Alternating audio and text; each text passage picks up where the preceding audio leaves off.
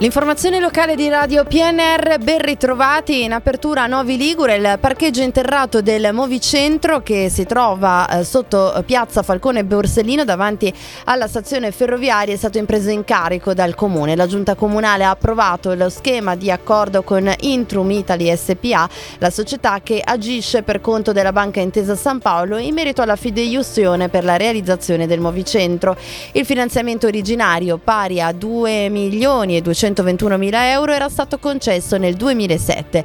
Ora arrivano tutti e subito i soldi per saldare le spese sostenute per la realizzazione del Movicentro di Novi Ligure, ma con una riduzione di 50.000 euro per le casse comunali. Con la firma dell'accordo l'ente pubblico ha nuovamente disponibilità dei parcheggi con tutti i benefici economici connessi ed entra nel passivo del CIT al posto della banca.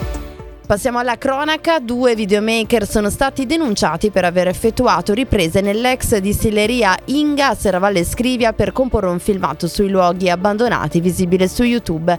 Eh, due fratelli in nome d'arte Urban Bros si definiscono appassionati di esplorazione di luoghi dimenticati e sono entrati semplicemente per filmare senza toccare l'assetto interno del luogo. Eh, il curatore fallimentare del complesso industriale ha eh, denunciato i due produttori e il fatto è arrivato anche in consiglio comunale comunale, la, l'amministrazione eh, del eh, tempo intende eh, bonificare l'area eh, che però non è in sua proprietà per creare un parcheggio grazie ai fondi del Terzo Valico. Meglio dello scorso anno, ma sempre in fondo alla classifica Alessandria per la graduatoria Ecosistema Urbano di Lega Ambiente che valuta le performance ambientali delle città italiane e al 101 posto fra i 105 capoluoghi italiani. Lo scorso anno era al 103esimo. Alessandria colleziona un punteggio pari al 36,77% davanti solo a Palermo, Catania, Caltanissette e Latina. Malissimo la qualità dell'aria in relazione ai limiti di legge dell'Unione Europea e le raccomandazioni dell'OMS per la tutela della salute umana.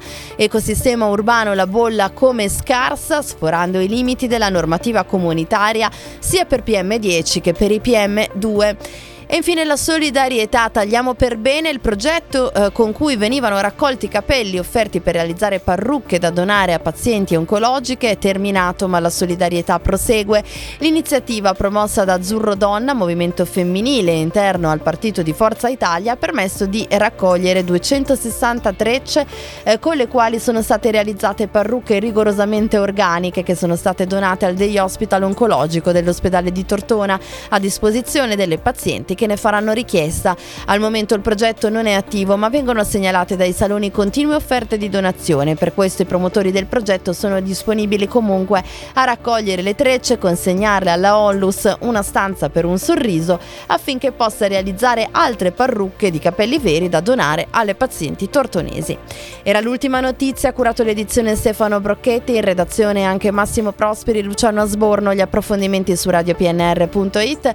Ora gli aggiornamenti con Trebi Meteo.